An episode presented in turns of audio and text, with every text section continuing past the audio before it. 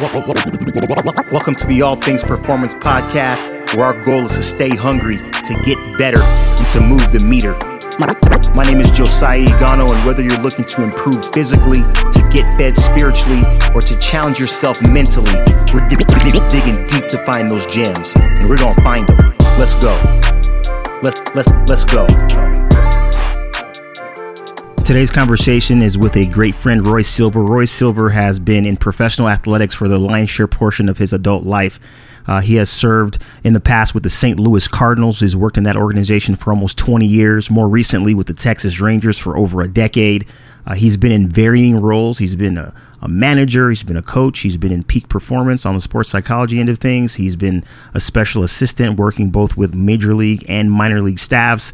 Roy has been a part of the construction and the reconstruction of several careers, uh, which include Chris Coghlan, Placido Polanco, Josh Hamilton, Matt Bush, Gavin Floyd, and a number of others. Uh, this conversation is awesome. We are actually at a restaurant, an undisclosed location, and it's live, it's real. And whether you're looking for information to jumpstart your career, you know, a, a quick slap in the face, you know what I'm saying, just to wake up, or you're just looking for a healthy reminder to, you know, ensure that you're on the right path, this conversation is for you. And so without further ado, we jump right into today's conversation. So, so today's podcast is going to be with uh, my good friend Roy Silver. Roy, how are you today, man? I'm doing great. Thank you for having me. Man, it's good to be here. So, in full disclosure, we are at an undisclosed restaurant. Uh, so, you may hear clinging of uh, uh, coffee mugs. you might hear some random country music playing in the background. you might hear somebody slurping on some coffee. but uh, I'm trying to figure out what we're going to call this thing. Breaking Bread, you know, no, another episode of Breaking Bread, you know what I'm saying?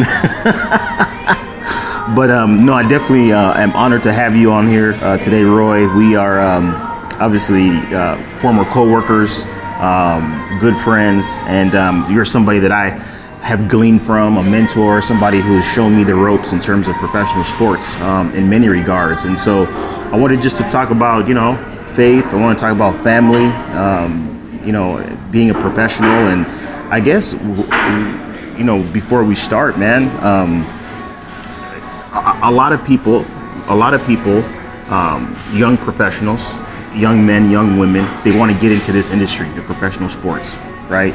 Uh, they want to be executives. They want to be general managers, big league hitting coaches. What is some advice, man, that you would give people right out of the gate today? You know, um, who have these type of high aspirations as it relates to not only their profession but you know future families and things like that i mean just being humble in the sense of open to new information uh, never and i think anyone would tell you in any profession never walk in the door acting like you know it all or that you have all the answers. Just being open at the same time being very confident in who you are as a person being true to yourself. Yeah, I think I, think when you're confident and you're true to yourself, that's going to come across um, not as intimidating, but um, they're, they're, this guy seems to be sure in what's coming out of his mouth. For example, so many older men uh, in my age that have been asked to leave these professions, uh, and I can speak for the baseball profession. Um, played the so-called game, you know, uh, maybe didn't want to stir the pot.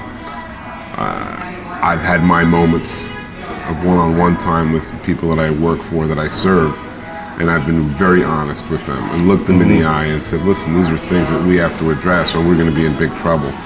So my point is that, you know, I'm always listening, I'm always learning, mm-hmm. but when the truth has to be told, I'm not afraid to, to share it.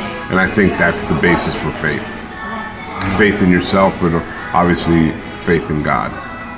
Right. So you said faith, and you you know you you you use the word humble earlier. I mean, when you want to be in professional sports, there's a there's a level of just cutthroat that you have to deal with. And so, what do you tell somebody who's just coming in? Like, what's the line, right? What's that? What's that line? Um, and then conversely, on the other end, with veterans, you know, seasoned professionals, people who've been in the game for a long time, who might see things like technology, who might see things like a new way of doing things, quote unquote, at what point do they speak up? Right? What's the fine line that you have to uh, to walk in terms of being confident, speaking when you need to speak, and being quiet when you need to be quiet? Truth is truth, and philosophies and uh, different sorts of thoughts are just that. They're philosophies and thoughts. But the truth will always be the truth. Mm-hmm. And even if you bring electronics into the world, which we have computer devices on our fingertips, I mean, you no longer have to go to a library, which is a shame because I love libraries. Yes. I love the feel of a page on my fingertips. Yep. But I don't have to go to the library, and it's it hurts me, but I don't have to go because mm-hmm. I tap my screen and I can find whatever information I'm doing. If I'm doing research, if I'm asking for a different opinion, so the, the, the fine line for me is what is the truth? What mm-hmm. is the mm-hmm. raw fundamental truth of mathematics? It's mm-hmm. one plus one equals two. That's never going to change. And I used to use that as an example in my private hitting lessons. Mm-hmm. I would I would get a young kid that was maybe eight, nine, ten years old, and I'd say, "Hey, Jimmy, one plus one is three. No, it's not, Coach Roy. Yeah, it is. One plus one is 3 mm-hmm. And I could get him to a point within the next two or three minutes to tell me that one plus one equaled three. And he would say, one plus one, okay, it equals three, Coach Roy. Prove it. Well, I can't. I don't know. I know you can't because it's not three, it's two. But you let me mm-hmm. make you say something right. that you didn't believe in. Right. I said, that's truth, Jimmy. One plus one is two. I have one finger, one finger, that's two. That is it. And until you can reduce everything you do on this earth to that simple truth, you're going to have issues. You're going to have gray areas. You're going to have arguments. And that's where we're at. Mm-hmm. Because we have removed our thermometer from the discussion of, hey, Josiah, how, what's the temperature in this restaurant? And you say it's 71. I say, no, it's not. It's 69. It feels a little chilly. 68. You know, feels cool. Mm-hmm. You're like, no, it's 71. We can argue till the cows come home until somebody whips out that thermometer yeah. prove our final the, the final discussion. So what does the thermometer represent in what I'm telling you? It represents God. Yeah. So when you remove God from what is right and wrong, every black and white issue turns into gray. And so we have so many different variants or, or varieties of gray and it all depends on who's feeling what at that moment. And then the guys with fancy words, people mm-hmm. with really funny jokes, stand on top because they're they're getting attention for their comedy. They're really they're really witty, mm-hmm. and people like that. And I and I enjoy a funny man or a funny lady. I do. Um, but at the same time, you have to stand firm in the truth. And if you don't know the truth, then be quiet and learn it. Mm, that's powerful. That's powerful. You know, I've always I've always believed that the truth is greater than facts, right? Some people say, "Wait, how is that possible?" Well, the truth of the matter is that you are a valuable person. You are necessary. You have a purpose, right? The facts of the matter are that you know what? Today I might have gone 0 for 4 or 0 for 3. That's a fact for today. That might change tomorrow, right? Tomorrow I might get called up to the big leagues. Tomorrow you know, I might get some news that, you know, is going to change my life for the better, right? Facts change, but the truth does not change. So I, I love what you said there. So, how about individuals who are, you know, looking to be in professional sports, right? They have these aspirations. Oh, I want to go do this. I want to be a Hall of Famer. I can't even tell you how many, you know, um, players have said that, right? Or coaches who um, want to make great impact. But with those statements come a responsibility. There's so much that you have to do to become the best of the best of the best. And so I would love for you to put some meat on the bone in terms of this is what to expect, man. Like these are the sacrifices that you're about to make in terms of birthdays and anniversaries and being away from your your, your family and your wife and you know that's meat on the bone as far as the reality of be, wanting to become a, a professional in sports. if, if, if you want to be the best, then you have to absolutely believe that you are the best. And there's a lot of athletes that you and I have worked with that they don't want to hear uh, that they may not make it. They don't want to hear that, hey, even though you're a professional baseball player, if things don't work out, you're still going to be a, a child of God. You're still going to do good things on this earth. You're still going to be okay some people have to go into this thing called sports with the mindset it's it's it's this or nothing. Mm-hmm. It's like a war type thing. It's me and him, and I'm gonna win. He's gonna die, mm-hmm. and, and, like a battle scene. Um, some people have to have that, but uh, other people have that bigger picture in mind, mm-hmm. where you know I'm gonna play hard while I'm here at the at the ballpark for for for six to eight hours, get ready to play the game, play the game, then do my post game stuff. Um, the mindset that you know, I'm, but I'm going to leave it in my locker, mm-hmm. and when I walk out, I'm a child of God. I'm a husband. I'm a father. I'm whatever I am. But they, they can compartmentalize that. There's two different types of people. But at the end of the day, and I had this discussion with a young man who came into my batting cage years ago. With his dad would always listen to what Coach Roy had to say. So uh, at one point, this kid had gotten cut from his high school team for three straight years. Mm-hmm. Going into his senior year, God bless him, he's still trying. Oh man! And uh, it, the reality was that this kid didn't have a great arm. He was a, a little bit slow-footed. He had a pretty good bat, but it wasn't enough to compete against the competition. And I loved his spirit, and we had a great relationship. He is now almost. Uh, he, he's he's he's a pharmacist. Oh wow! So this is ten years later, mm-hmm. but he was very very smart, and yeah. I always wanted him to use baseball as a way to teach him work ethic, mm-hmm. but he mm-hmm. wasn't going to make his money playing baseball. Right. So being realistic for anybody out there that wants to be the best, mm-hmm. there's very few people that are the best. Yeah. And I so I, the analogy I had for him was, hey, Shaquille O'Neal, you'll never ever be able to play center for the LA Lakers. I told the kid that, mm-hmm. and it's and and and and um, this was when obviously when Shaquille was Shaq was still playing, right? And the father stands up and goes. Then I've known this dad for three or four years. You can't tell my son oh that. my gosh! I said, "Oh yes, I can." I, I just did. yeah, I just did, and, and I and I and I promise you, you know, Mr. Smith, with you being five foot seven and your oh son about the same height as you as I am, I'm you know I'm we're all in the same height range here. None of us is going to play center, and it'll never happen. So there's a there's a reality, right? And, and I once was told, you know, I can't coach seven feet. I got to go recruit seven feet. I got to go scout seven feet. I got I, I can't coach 95 miles an hour. Yeah. I got to go out and find it. Yeah. There are things that God has given us, and if you're an atheist, something that's been handed down from one of your ancestors, whether it's good size, good speed, I respect whatever you give that credit to. But in baseball, the three things we cannot teach, we go out and we pay for. That's raw running speed raw arm strength and Uh-oh. raw power. Hey, this is another podcast waiting to happen right here, man. But and we'll, and we'll stop that right there. But the analytics are what they are. Yeah, that's and, good, man. And the, and the temperature in his room is what it is. Yeah. And the Lord is who He says He is. Yes. And we, like you said, facts do change. Maybe I can make my the fact that I'm a good hitter. Maybe I can make it look better next year with better facts. Right. My batting average went up. My batting average went down and those are those are strong points that you made. And so again, this kid was never going to be Shaquille. And then Dad exploded on me and said, "You can't tell my son that he can't be something that he wants to be. I don't care how bad he wants to be Shaq. it ain't gonna happen. Now, if he wants to be Seth Curry." and shoot threes from 50 feet away, yeah. he's got a chance. But he ain't gonna be Seth Curry either. probably not. But you know what? If the kid can hit three pointers at a 65% rate, yeah, he may he may play the last two minutes of the ball game yeah. and just just hit that spot.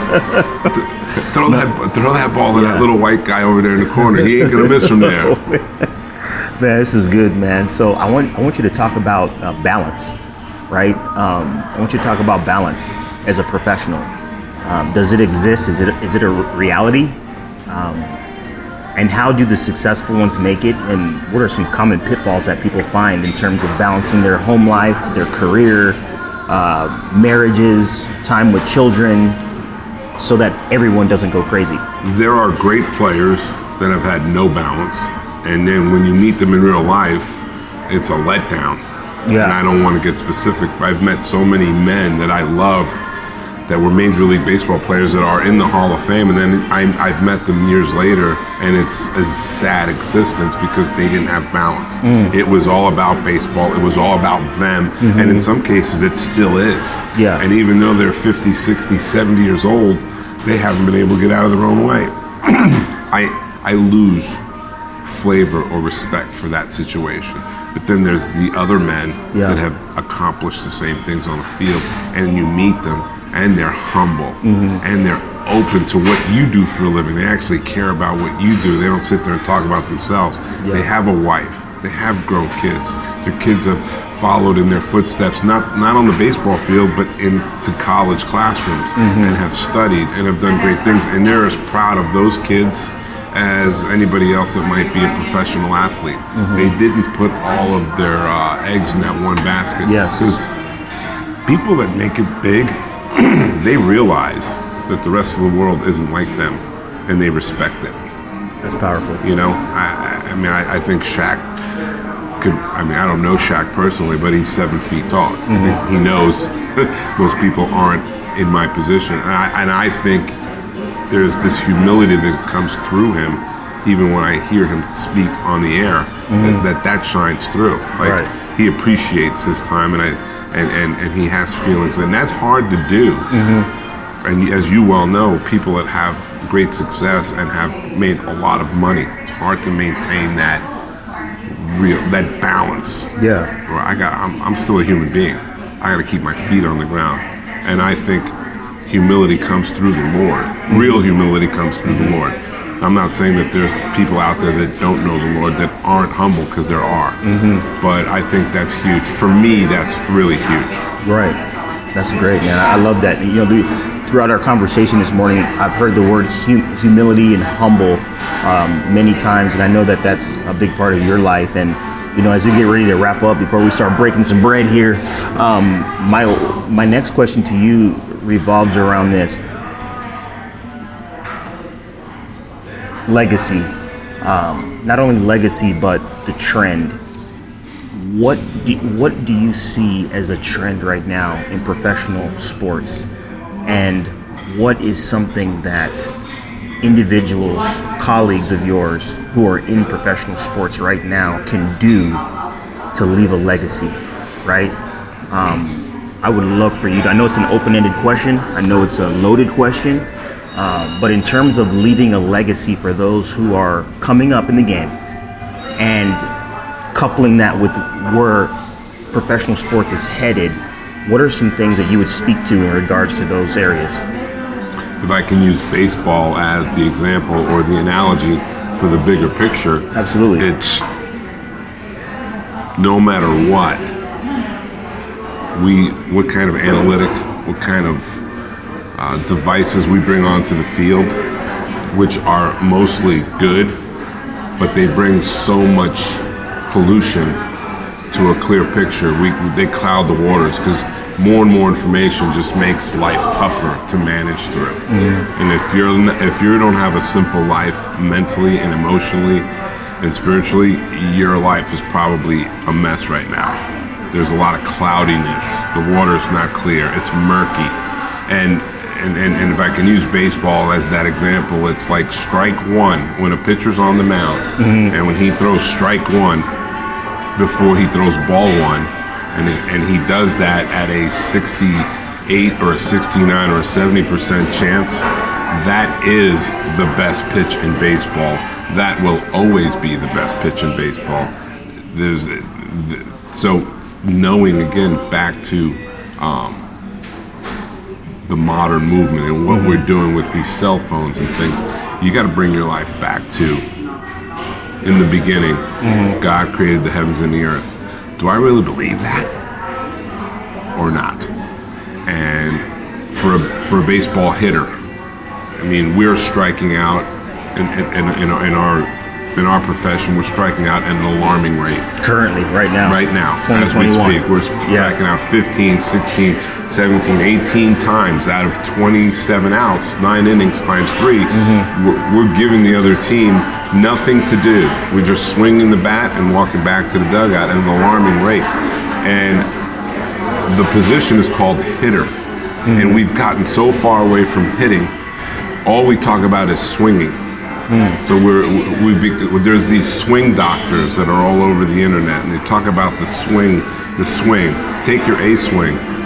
We, we joke, take your A swing in case the ball hits the bat. You know, that's great, man. Take your A swing. Uh, strikeouts don't matter. Yeah. They do, and. Uh, the numbers are, are coming back around. Yep. The thermometer is going to speak because strike one is the best pitch in baseball, and striking the ball with the bat is what fans pay to see. Right. They do not like swing and misses. The home run is very sexy, but you can't hit a home run without contact. And so we were making less and less contact, making for a more boring game. Baseball is scrambling. They're starting to check uh, pitchers' hats and gloves as they walk up the field. One guy had just given up a two or three run jack, and he's pissed off. He throws his glove at the umpire and the hat, and he takes his belt and pulls his pants down. and I'm Oh, laughing like, yeah. this guy just got rocked. Even if he had some substance, let him go, man. Let him take a Oh, shower, man. have some feel, Yeah. and. Uh, truth is truth Yeah. and, and, and balance is balance and and we need to stay true Yeah. to what made like in, in baseball what made baseball great well Mm-hmm. what made america great and we've lost sight of both situations That's powerful, man. Well, Roy, I, I appreciate your time this morning. And the last question that I had for you, it's not even a question, it's a charge, right? You have a room full of the world's brightest and best, and you can share with them anything that you want. And they've come to hear you speak. What do you tell them? What do you tell? What do you tell these young? Let's just use our domain of professional uh, athletics. We can use professional athletes, professional coaches, executives, and you have the room. You have their attention. What do you tell them at this point in human history? What is the thing that's on your head and heart as a charge to not only inspire but to challenge them going forward? what's the difference between shit and poop the, the answer is nothing they're both the same somebody woke up one day and decided that shit was a curse and poop was cute so when you change your little diaper, your diapers at home, your poopy diapers, and it's so cute when you say that. Yeah. What's wrong with saying shit? And and and, and I use that word to wake people up out of the sleep if they're sleeping through this interview or in that room to, to grab the attention. I think I think the heart is what dictates whether that word is a curse or not. And um, I enjoy people and I enjoy the culture. I enjoy the different forms of language, but I don't understand the difference between those two words and how somebody woke up one day and made it. They're both the same word. They both mean the same thing to me. Um, and there are times when I think I'm angry, and I do use that word in a way where it's not appropriate. But that's okay. And so while we're arguing on earth about politics and sports and what direction to take this and that, and husbands and wives are attacking each other, all that is is a distraction from what the actual truth is. And I'm not an atheist. I respect atheists, but I believe that that the God that I grew up looking at, studying, sometimes doubting, sometimes running away from Him, is real. And I tell my family right now rise above all these arguments, these earthly discussions. Mm-hmm. Rise above and look at the Lord. At least consider Him. Even if you don't know Him, mm-hmm. don't go to, don't run to a big church and mm-hmm. expect the answer there. You're gonna get some good music. You're gonna get some light shows. You're gonna get you Some know smoke. some smoke, and Some smoke machines going and- off. And that pastor may come and deliver the most powerful message you've ever heard. Yeah. but do not rely on that. Get into a personal relationship with the Lord, the creator of all things. Genesis 1 1. In the beginning, God created the heavens and the earth. Do you believe that? And start to study the word. Study Proverbs. Just look at Proverbs mm-hmm. for now, and don't and keep it simple. Mm-hmm. K I S S. Keep it simple, stupid. Yeah. Because that's the key. Rise above all the stuff that's going on, the distractions. There's good people in there arguing back and forth but rise above and just ask Lord, ask the Lord for His peace. That's it. Amen. Amen. Are we ready to break bread? Let's break, let's break this bread, man. Roy, appreciate your time, man. Thank you again, man. You're welcome. All right.